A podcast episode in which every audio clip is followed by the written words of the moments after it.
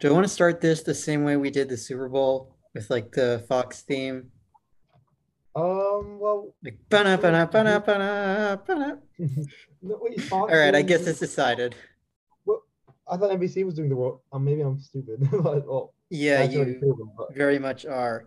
Um, they probably have a better score graphic than whatever Fox has now. Like, geez, have you seen that thing? yeah, it's not, not good at all. Um, this is about a good time as any to welcome you to another episode of Two Fans Podcast. I'm your co-host Joshua Ament. and I'm your other co-host, Ari Jesselson.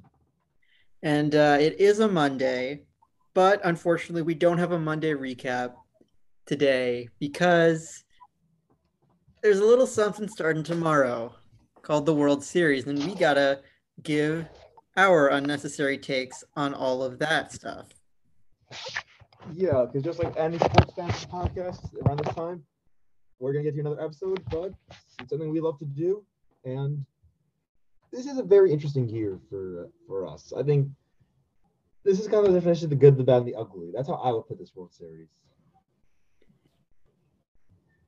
Yeah, there are a lot of things we could talk about with baseball, with last year, with the upcoming CBA negotiations, and everything in between, including this year's World Series, how we got here, what could possibly happen, and what we think will or won't happen. Yeah. So, uh, where would you like to start it off from? Um, I want to start. Let's start. Each of these teams has two very distinct stories to them. I want to start with uh, the the Atlanta Braves, and let's just zoom out for a second and talk about Atlanta sports as a whole in the past, like since the turn of the century, let's say. The the Atlanta Thrashers were an NHL club that got started in the late 90s, were never really given support by the league, and took off to Winnipeg uh, less than a decade ago. The Hawks have been relevant for that one time in 2015, and then maybe now starting to again with Trae Young and that young core, but for the most part have been pretty irrelevant. And the Atlanta Falcons, I'm not going to go beyond 28 to 3. We all know that story. Yeah. And even this, even last year, the Atlanta Braves had a 3 1 lead in the NLCS, blew it to the Dodgers. This year, the first year, by the way, we might add, without Hank Aaron, rest in peace. Um, they also had the All Star game taken away from them because of some policymakers in Georgia. So, all in all, Atlanta has had it very, very rough sports wise. And this could be a chance to flip that narrative around. Definitely. And just by you going through Atlanta sports in the past decade, there's still so much worse you could say that there's still a lot of fumbling of the bag, if you will, that happen in Atlanta sports. And maybe this is a chance that Atlanta has to kind of turn those narratives around and say, hey, we're the winning city. We're a winning city that could be. But I don't want to get to who I like about it more until yet. But the last time the Braves were in the World Series was 1999 when they were swept by the Yankees. And this is the first time since then they're in the World Series. The first, the first year in Braves with without Hank Aaron being alive, rest in peace. He will always be monumental to the baseball world. And I think not only the Braves looking for something, but the city of Atlanta is looking for something to kind of change that narrative around. Yeah, absolutely. And one more thing, if you if like I'll say I underestimated this team even at the start of the playoffs. If you want to go back before then, you want to talk about the trade deadline. This team was in shambles. Ronald Acuna was just out for the year. They already lost Marcell Ozuna. They already lost uh, Mike Soroka. And even with the collapsing NL East, you didn't think that the Braves were going anywhere. Maybe not even winning the division, certainly not getting to the World Series, but moves were made. The outfield was completely revamped. And Eddie Rosario, Joc Pederson, Adam Duvall, and Jorge Soler. You know, I got to shout out uh, my two former Cubs and Joc and Soler and that. And of course, also not really a Cub, but still got a shout out Mr. Frederick Freeman. And all those guys have been contributing to this team's offense so much. I mean, Rosario in particular, like just an outstanding NLCS, um, powering them past the Dodgers. Uh, what more to add there? Yeah, I guess just go to his postseason stats. Uh, 38 at bats, six runs, 18 hits, three home runs, 11 RBIs, an average of .474, and OP, OPS of 1.313. He's having an incredible postseason, which is one of the major pieces because there's just so many major pieces to this Braves team. He's one of the biggest pieces to this Braves team, and like you said, three major starters were out for the year, and a lot of teams were a lot of teams can't recover from that. And like you said, a lot of people never expected the Braves to recover from that or be here, and yet they did.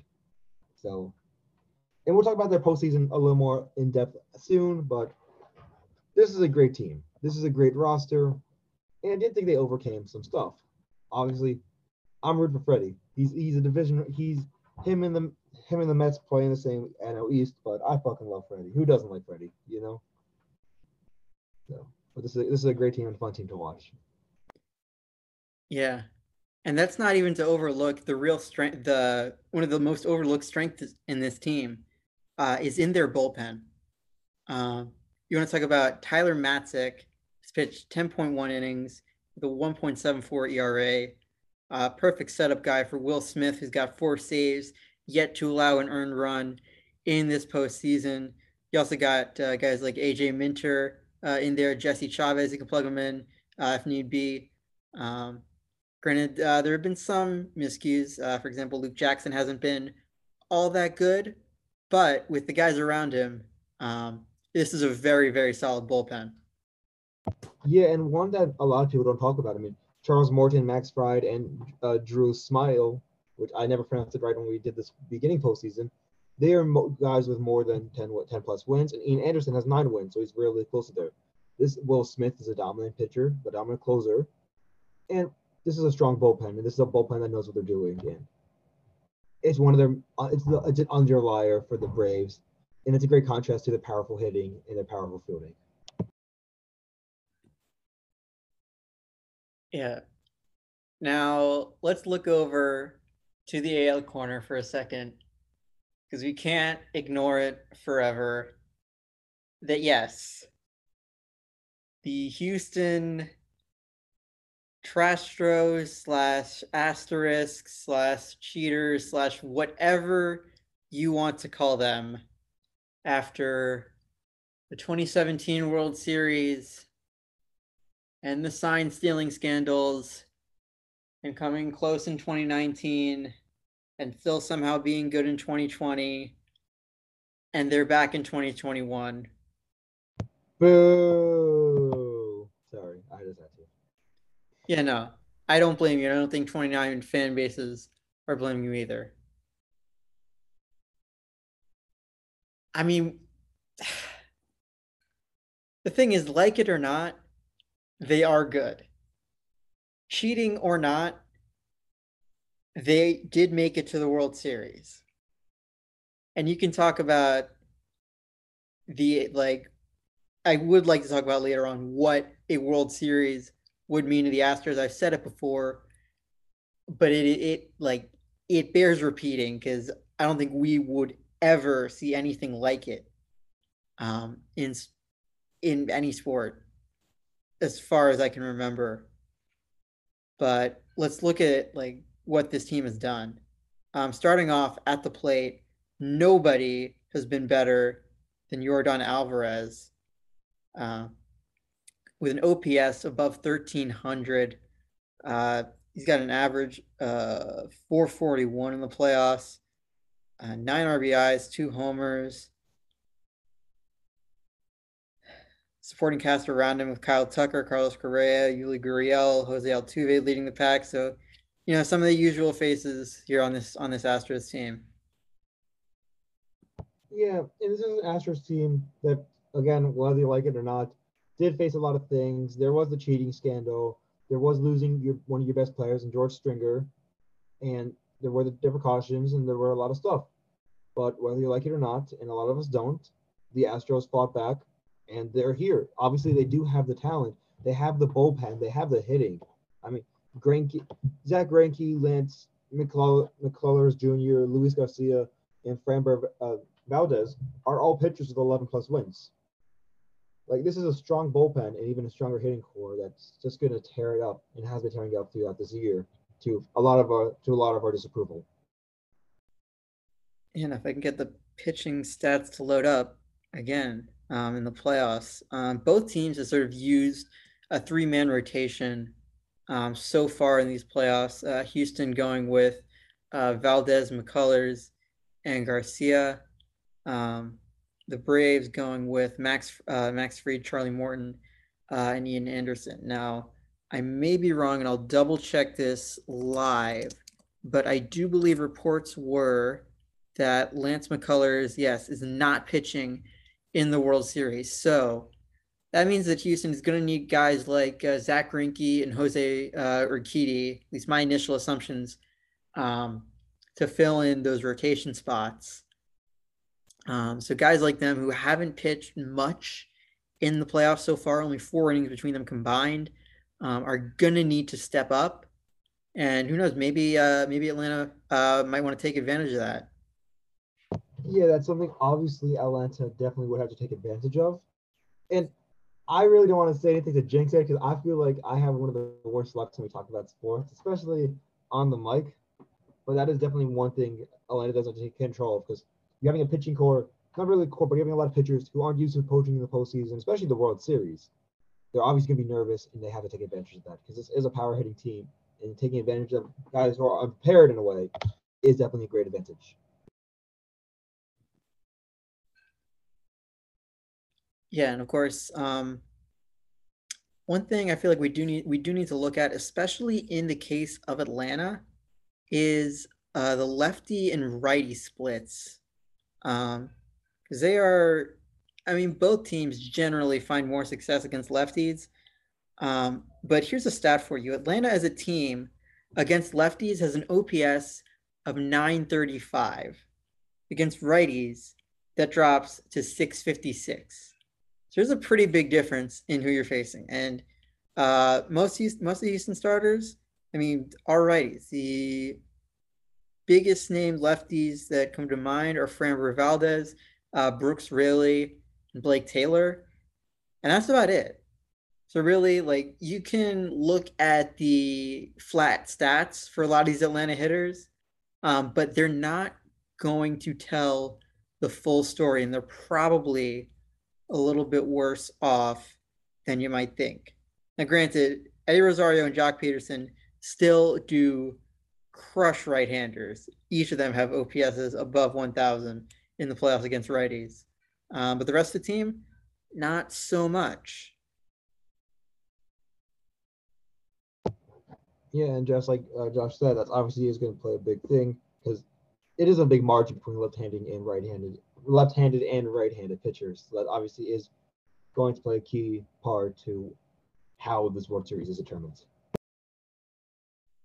Yeah. Now, I mentioned earlier um, how we can look at the Astros and if they win, what does that mean? I said it before, so I'll let Ari get the first crack at this here. But there's just, yeah, just just go ahead. Yeah. So there's one of two ways this works if they win, it either shows that A, the Astros are still cheating. They just found another way to do it and they're still cheating. Or B, the worst outcome. They didn't even need a cheat to be good. They just did it because they could do it. And that would suck because that just proves yes, this is even a bigger talented team than we thought, and they could still do this without cheating. And I hate that. But yeah, yeah, both scenarios like absolutely suck for baseball. What is it? What does it say? Again, if a team, first of all, that already established cheated to win a World Series, and then either cheated again or proved that they didn't even need need to cheat in the first place.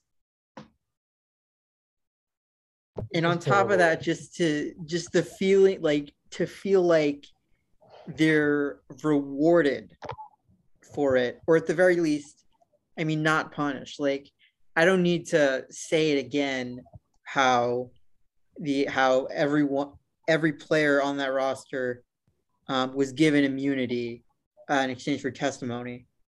That seems good in concept, but this is what it gets you. A team yeah. that that really like through all the rhetoric that they've said that their owner and management has given has not said that they've learned their lesson and only that they're sorry they were caught. Which reminds us of another team in the NFL that we could talk we talked about in the past. But yeah, it's just a very shitty situation for whatever will have whatever the outcome would be for the Astros with winning. And for me, when I look at both teams, I just see I just see both teams with talent. And I know I'm looking at the more flat stats that are out there, the basic stats. But this is a team. These are both teams very talented, very great pitching staffs. And at the end of the day, I just think I just want this to be a fun World Series. Who, no matter who, I mean, obviously I'm not rooting for the Astros, but this is a team that this is two teams that can make this a great World Series, and it just happens to be that the Astros are are one of those two teams. Yeah, and I mean to be perfectly honest, like if not for guys like Freddie Freeman and Joc Pederson, who I just like, again, maybe because my Cubs inclination just want to rally behind.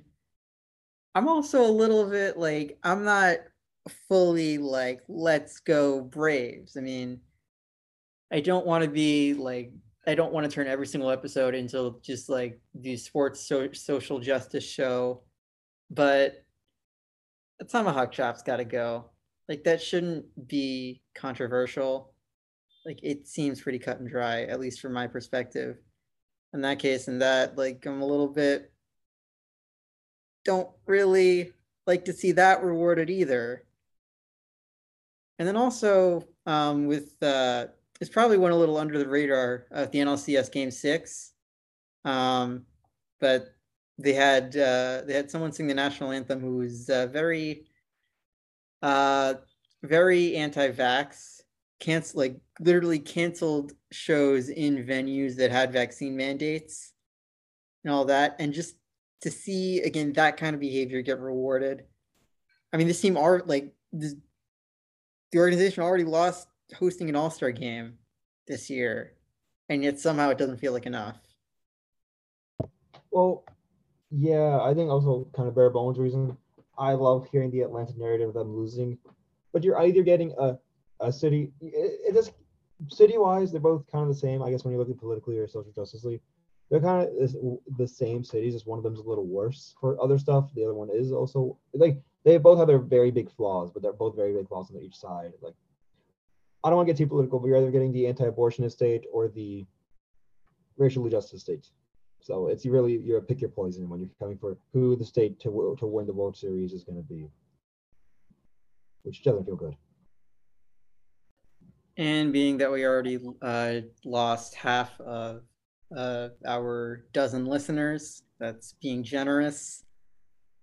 Um, what do you say we start to actually make some predictions? Say what the hell is actually going to happen in this series?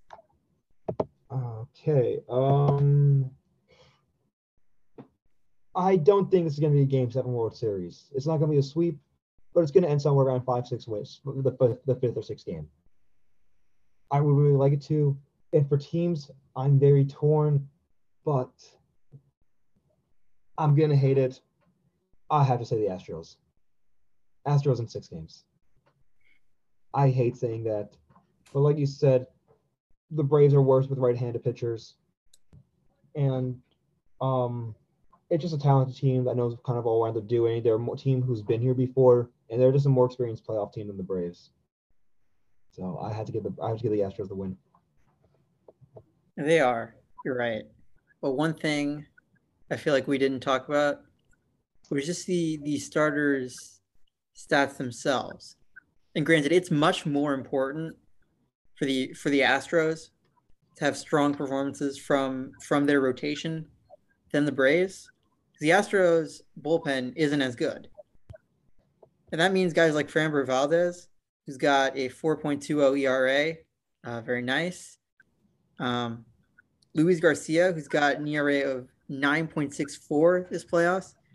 Lance McCullers has an ERA under one, but again, he's not pitching.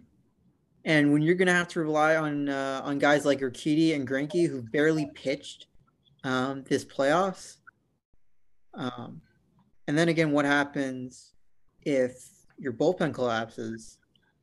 That I don't know. Like this Atlanta, like the Atlanta rotation, at least. I mean, Fried's got an ERA of three point seven eight. More, uh, Charlie Morton's got three point seven seven ERA. Ian Anderson at two point two uh, twenty five. Um, and then you got Matzek, you got Minter, you got Will Smith, um, you got Drew Smyly. Um, it really doesn't even matter. Like you could honestly um, turn game four into a bullpen game if you need to. And I feel like the Rays still have the edge on uh, pitching wise there. I mean, so that's, I feel like I gotta say Atlanta wins in six or seven. I would love that, honestly. I guess adding, to the argument for Atlanta is look what they lost before. Look who their competition they faced. They lost three of their starters they had to face the Dodgers and the Brewers, two big teams. Mainly the Dodgers is a big team, and they got here. They got past all of that. There's a team with a lot of fight though, and I do love that. But I just have to give the Astros the edge. I there's a thing telling me that this is the more experienced team. Even if even if the pitchers aren't experienced, the hitters know what they're doing. But I would love the Braves though. So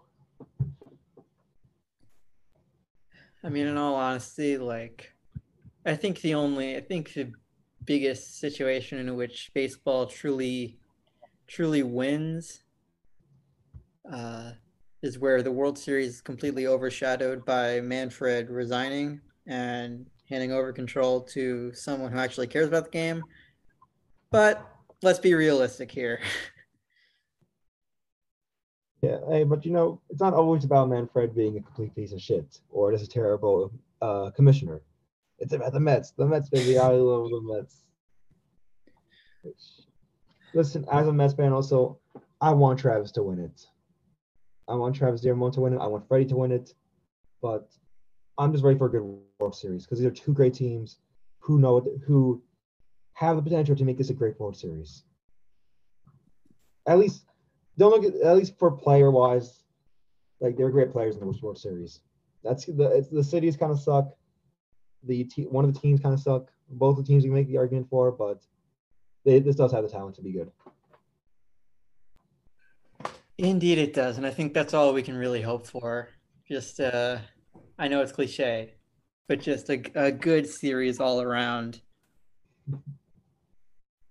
And I think that's where we end this episode uh, off. But um, do we save it as a surprise? Um. Yeah, we'll see what a surprise. All right, let's just say we got something coming for you later in the week. Um, and it's not just a recap. I'll leave it at that. And with that, thank you so much for listening to us and bearing with us. We do this every single Monday and Friday. If you have any questions, comments, or something you want us to talk about, you can always leave a comment down below on YouTube or email us at number two fanspodcast at gmail.com. Final thoughts, Ari? No, I think that's it. So until next time, we'll talk to you then.